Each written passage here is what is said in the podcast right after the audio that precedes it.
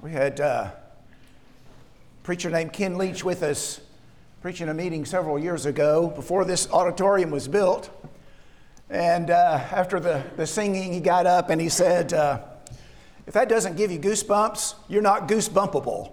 And uh, I felt that way about our, our singing this morning. Appreciate the songs that we sang and the ones that are highlighted. Tis midnight and from ether plains. Tis heard the song that angels know.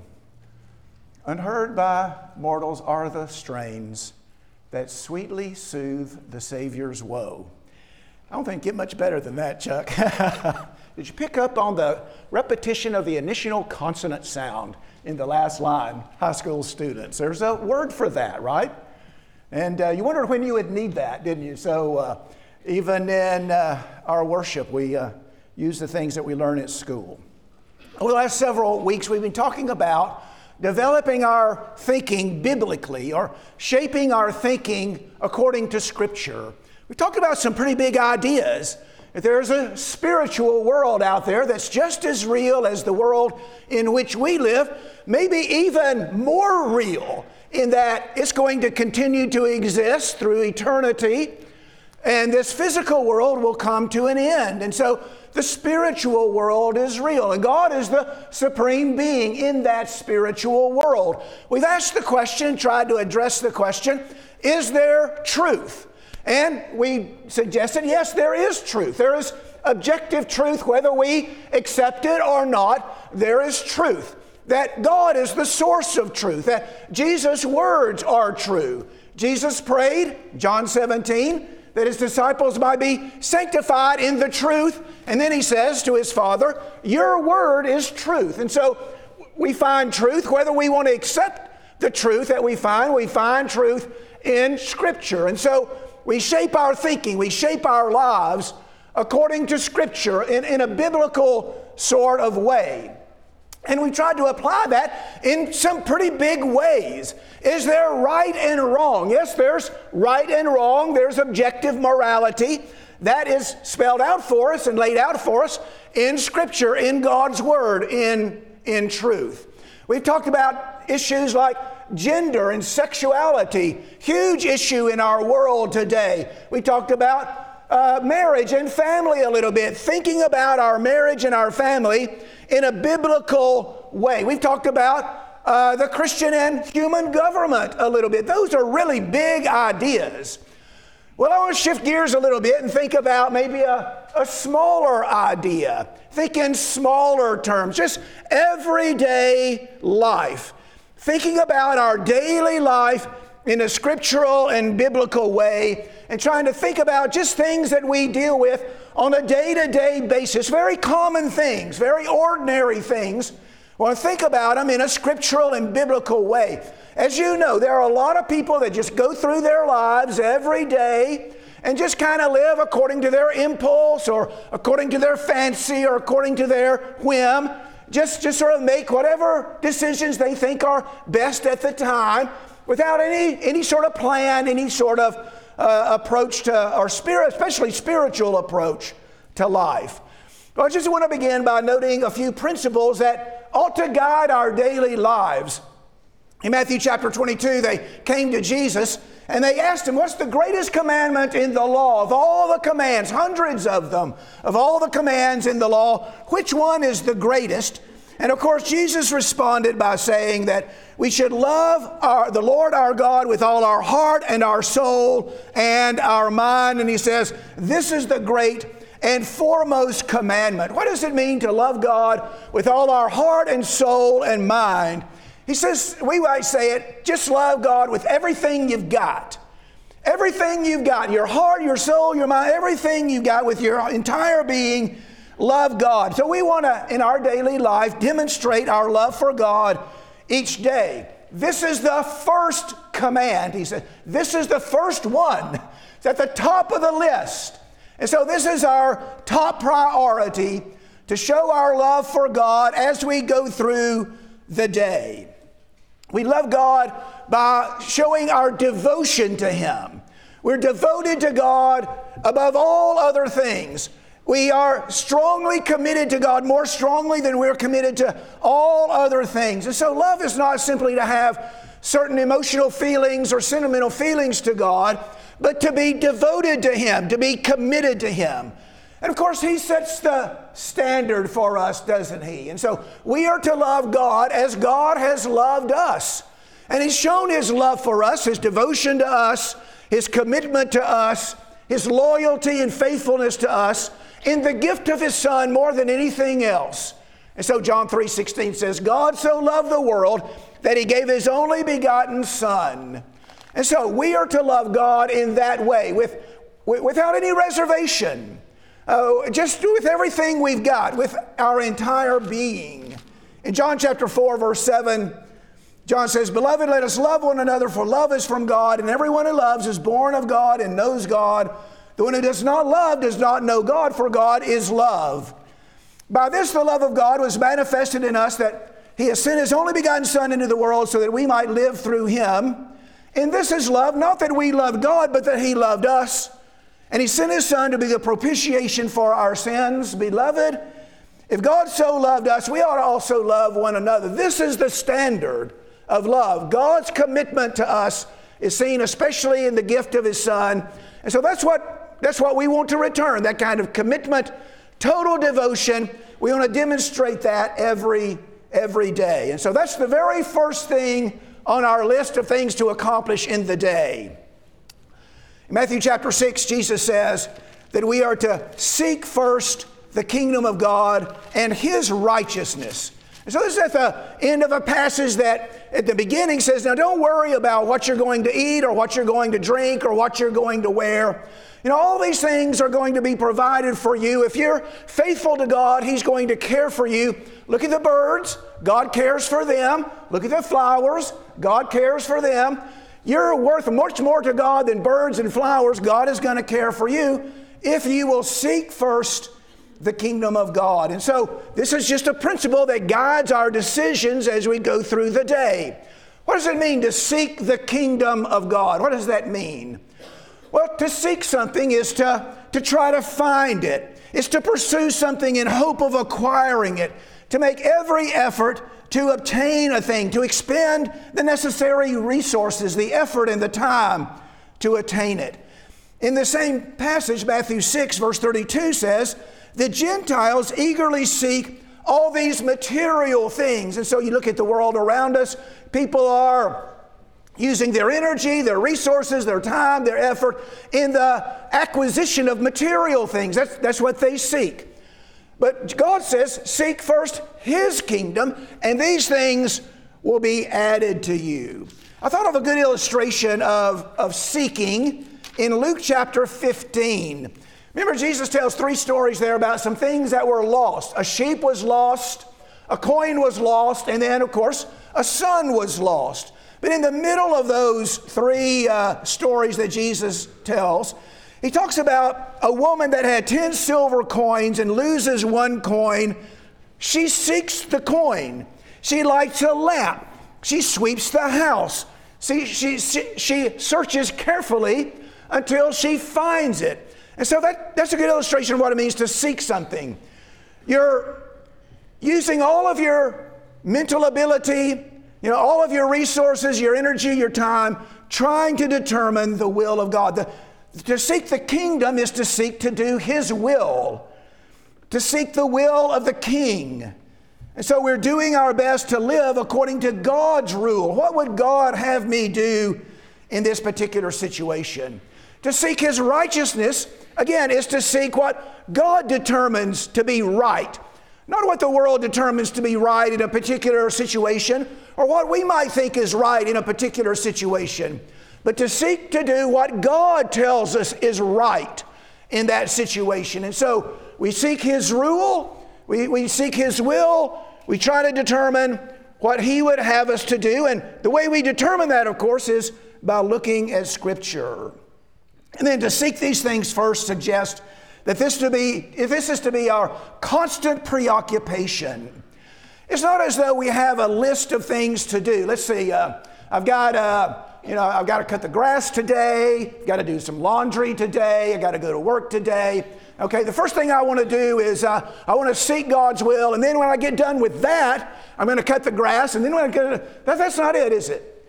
It's in all things, whether it's in our home life, our family life, our work life, our leisure life, in all things we're seeking God's will first.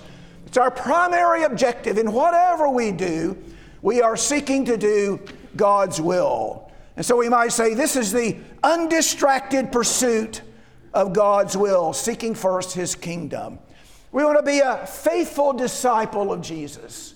So we get up in the morning, what do I want to accomplish today? I want to demonstrate my love for God, that's first. I want to seek His kingdom. I want to do His will, and whatever I do, whatever project is before me, I want to do His will. I want to be a faithful disciple of Jesus today. So Jesus calls us to be a disciple. Luke chapter 9, verse 23. If anyone would wish to come after me, he must deny himself, take up his cross daily, and follow me. Now, the reason I selected that passage is for the word daily today. Take up your cross daily. That's what we're talking about. Thinking biblically about daily life. Every day we deny self, we take up our cross, and we follow him. Jesus demands that we not put ourselves at the center of our universe. It's what I was told growing up. the world doesn't revolve around you. And, uh, you know, that's just one of those things I was taught. Maybe you were taught that. No, the world doesn't revolve around me. My world doesn't revolve around me. I, deny self if I'm a disciple of Jesus, and my world revolves around Him. And so we deny ourselves, we take up our cross and follow Him. He is our all in all. It matters little what I want to do, it matters a great deal what Christ wants me to do. And of course, that's the opposite of the way the world would have us to think. We're loyal to Jesus above all others. In Luke chapter 14 and verse 26, Jesus says, If anyone comes to me and doesn't hate his own father and mother and wife and children and brothers and sisters, yes, and even his own life, he cannot be my disciple. And so we're devoted to Jesus more than self, but also more than father, mother, sister, brothers, even wife or husband. And so we're loyal to him above all others. The fact is that being loyal to Jesus will make us a better father and a better mother and a better husband and a better wife. We become less so when we're disloyal to Jesus. But our loyalty to Christ must be above our loyalty even to family. We're to put into practice what Jesus teaches us to do. In John chapter 8 and verse 31, Jesus says, If you continue in my word, then are you truly my disciples. And so here's the test Are we going to truly be a disciple, be a genuine disciple? Well, what's the test? If you abide in my word, if you obey what I say, if your life is constructed by the things that I teach you, then are you genuinely, then are you truly my disciple. And so, I want to, in my daily life, be a disciple of Jesus. He tells me to do this. Okay, I want to do that. I want to do that. More than I want to do what others tell me to do. If he tells me not to do this, okay, I'm not going to do that. So that's just being a disciple, isn't it? Abiding in his word. And then I want to represent Christ and his cause accurately. There are a lot of people in the world who claim to be disciples of Jesus. They don't, they don't a- a- accurately, is the word I'm trying to say, they don't accurately represent what Christ would have them be. And so we, we want to do that. We want to accurately represent what Jesus would have us to be. That's what a disciple is. A disciple is someone who receives the teaching of the Master and puts it into practice so that others can see what the Master teaches and stands for through the disciples' life. Jesus says in Matthew chapter 5 and verse 13, You're the salt of the earth. And then again in verse 14, You're the light of the world. And so, as the salt of the earth and the light of the world, we're trying to show the glory of Christ so that others might see Him in us and come to become His disciples as well. And we want to do these things with humility. And so here are about four or five things that are involved in being a disciple denying self, being loyal to Jesus above all others, putting into practice what Jesus teaches, representing Christ accurately in our lives, and doing those things with, with humility. There are arrogant Christians who consider themselves to be righteous and look at others with contempt and scorn. Jesus told a story about people like that, didn't he? Luke chapter 18, a Pharisee went to the temple to pray, also a publican, but our, our focus on the Pharisee stood and prayed thus with himself. I'm thankful that I'm not like the rest of men, you know. See that arrogance and that, that pride. On the other hand, the publican, now focus your attention on him, wouldn't it even lift up his eyes to heaven, smote his breast, be merciful to me, a sinner. And so, we want to do the things that Jesus calls upon us to do as disciples, but we want to do them with humility. We want to love our neighbor as ourself. These are just principles that guide us just day to day, things that we want to shape our lives by. Love God with all our heart, demonstrate that as we go through our day. Seek first His kingdom, His will, His rule. We want to be a faithful disciple. And, and then we want to love others as well. This is a challenging command. Jesus ranks it second only to loving God. He even says this command is like the first. Now, this is like the first. And so they're very similar in, in some ways. Jesus demands we love others as we love ourselves. That's a very high level of love or devotion. Remember the statement Paul makes in Ephesians 5, verse 29 No man ever hated his own flesh, but nourishes it and cherishes it. Now, that's how we love ourselves. No, no one hates his own flesh. We take care of ourselves. We nourish it, we nourish it, we cherish it, we pamper it, you know, we do what's good for it, we build it up, all of those things. You know, we have that self-interest that, that's healthy. He says, okay, take that love that you have for yourself and then love your neighbor the same way. Love your neighbor as yourself. If we're asking the question, as the man asked in Luke chapter 10, who is my neighbor? We're asking the wrong question. I think that's, that's, Jesus goes on to tell the story of the Good Samaritan. And at the end of that story, you remember Jesus says, You go and do likewise. Now, if you're trying to figure out who is your neighbor and you want a technical legal definition of neighbor, you're asking the wrong question.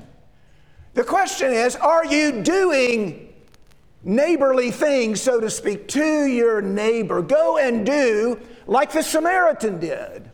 He's showing himself to be a neighbor. And so that's, that's, that's the question, isn't it? Am I demonstrating to others that I am their neighbor and I'm loving them as I love myself? And so we do what's best for others, we support them, we help them, we seek their best interests. Even Romans 12, even our enemies, verses 20 and 21. And so these are principles, and maybe there are others like them. Maybe you've been thinking, and you can think of some other principles like these that guide our daily lives, that shape our thinking about daily life in, in a biblical, scriptural way. And so as we get up every day in the morning, want to think about the way I'm going to live today. How am I going to live today? How am I going to conduct my life today? What kind of choices am I going to make today? Well, here are the principles that ought to guide our, our thinking and guide our lives. Sometimes we talk about people that he's a principled person. What does that mean? He's a, he's a man of principles. Well, he has certain principles that he holds to that are valuable to him, has a high priority to him, and he governs his life according to those principles. That's, that's what we're trying to do here. Biblical principles that shape our lives. Well, let's talk about some day to day common issues and questions that uh, are affected by these principles. Something as simple as what am I going to wear today? Well, you know, the Bible says something about that. The Bible says something about the clothing that we wear. And so we want to think about that and we want to shape our behavior as far as that issue is concerned according to what Scripture says. 1 Timothy 2, verse 9. I want women to adorn themselves, dress themselves with proper clothing, modestly and discreetly, not with braided hair and gold or pearls or costly garments, but rather by means of good works. Clothe yourselves with good works as is proper for women making a claim to godliness. Sometimes we talk about the definitions of words like uh, proper or modest or discreet. But it's that last phrase that I want to emphasize. We need to dress in a way that's consistent with the claim we're making to being godly people. If you're claiming to be a godly person, if you're claiming to be a godly woman or a godly man, well, then your clothing needs to reflect that. Our clothing says something about us.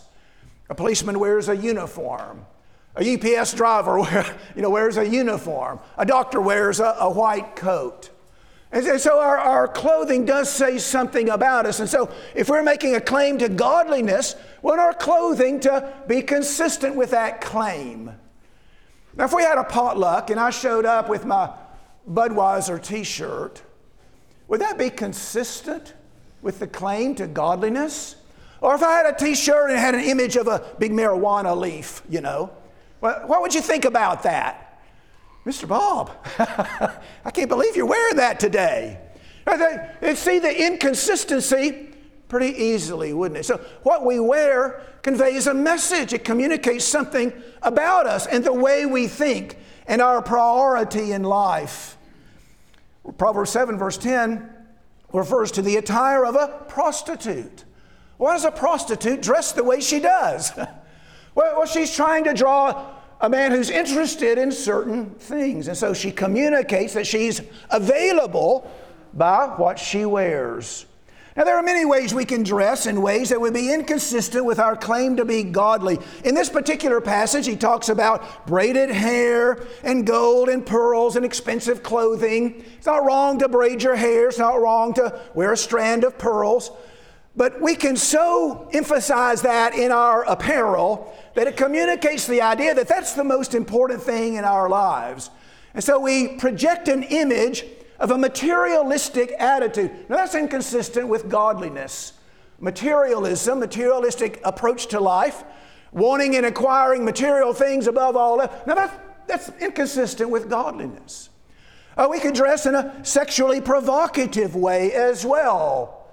Short shorts, short skirts, bare midriff, low cut necklines, just, just clothing that exposes a lot of skin is inconsistent with a woman who's professing, or a man to that, for that matter, professing to be godly.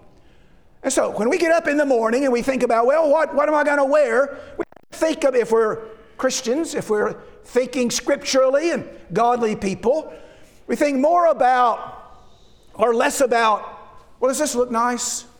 Is this what everybody else is wearing? Is this a cute outfit? you know? Have, if we're Christians, we have to think about more than, more than that.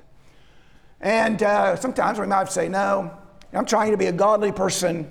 I'm, gonna, I'm, I'm not going to wear that anymore.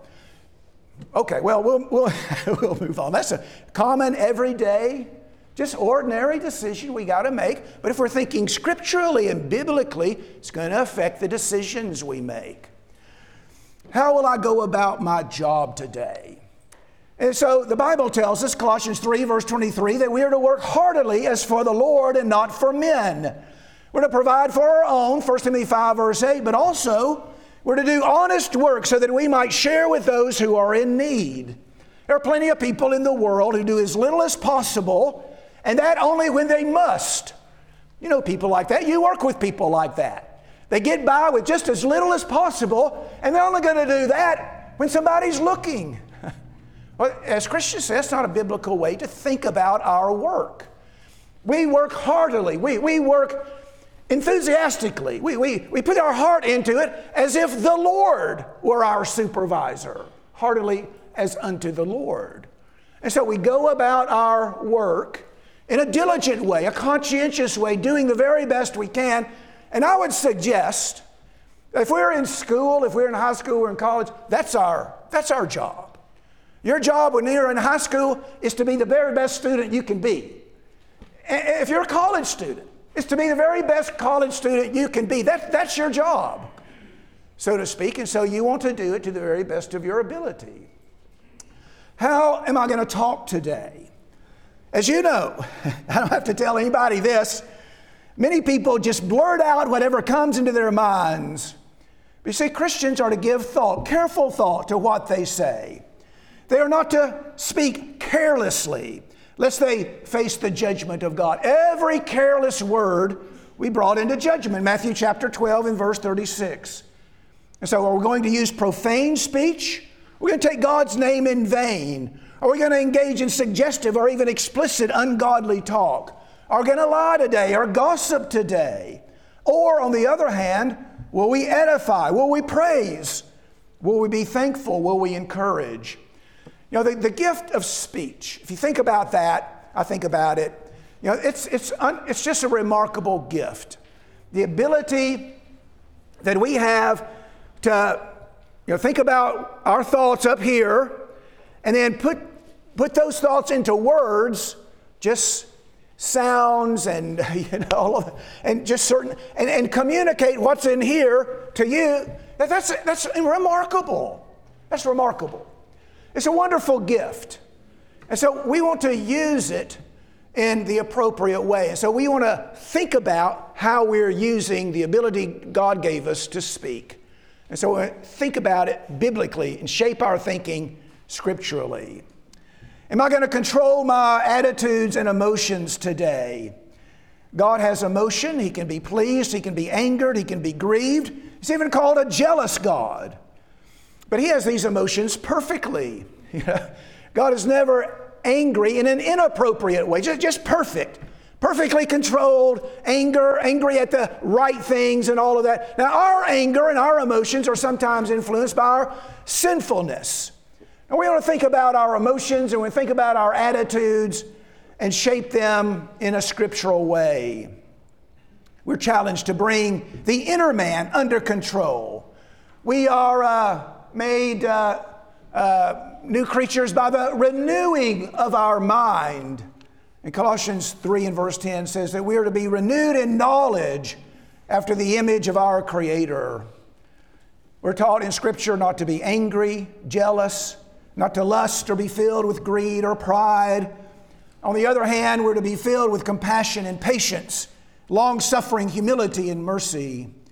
Think about the situations. As you begin your day, think about the situations that are likely to occur during the day in which your anger is going to be, you know, is going to be riled. To think about that. Get ready for it. I know that I know that's coming. I, know I just need to stay calm, control my anger. I know I know it's coming. And then when we're, when it does arise, we're prepared to handle it in a biblical way in a godly way. Now, we can't anticipate everything, of course, but we can, we can make the effort. Am I going to make time for personal devotion today? Every person here is extraordinarily busy work, home, school, children, family. Something is always demanding our time and attention. But it's important that we make time to read and read scripture and pray each day. It's important that we make it. You know, I've chosen that word intentionally. We make the time. It's just not, it's not going to just fall into our lap necessarily. We, we need to, to make the time to speak with God in prayer and to listen to Him speak with us through His Word. And if we have children, it's important to make them a part of this time as well. Make the time somewhere during the day Make the time to spend some time with your children in spiritual exercise. Psalm 88, verse 13 In the morning, my prayer comes before you. Psalm 141, verse 2 May my prayer be counted as incense before you, the lifting up of my hands as the evening offering. Morning and evening. Psalm 119, 97. Oh, how I love your law. It is my meditation all day, you know. We got prayer in the morning, we got prayer in the evening, we've got meditating on God's Word all throughout the day. Develop a schedule, commit to it, make it a practice. Practice will become a habit, and it'll have an impact on our lives. Psalm 119, verse 59 says this I considered my ways and turned my feet to your testimonies. Wow, that's that's exactly what we're trying to do. I considered my ways, I thought about my life, and I turned my steps, my feet to your word, to your testimony. I guided my life according to Scripture. What I just thought that perfectly captured what we're trying to accomplish in this and other sermons. Just think about how we live our lives just, just day to day. Common decisions, ordinary decisions, uh, and make sure that we are approaching life and our lives are being guided by, shaped by Scripture. Let's pray together. Our Father in heaven, we're thankful for this opportunity, the opportunity we've had to come together and to worship today. Father, as always, we pray that the things we've done today have been pleasing to you. Our, our priority in life is to demonstrate our love to you. We love you with all of our heart and soul and mind. And so help us, Father, to grow and develop that love and that devotion and that commitment to you, and that we demonstrate that loyally and faithfully and consistently throughout our days. Father, help us to consider our ways, to think about our lives, think about the decisions and choices that we make, and help us, Father, to direct our lives according to your word. Even the common, everyday decisions that we make, they have tremendous impact and influence on our lives. And may we consistently take our steps shape our lives according to your word. We pray these things in Jesus' name. Amen.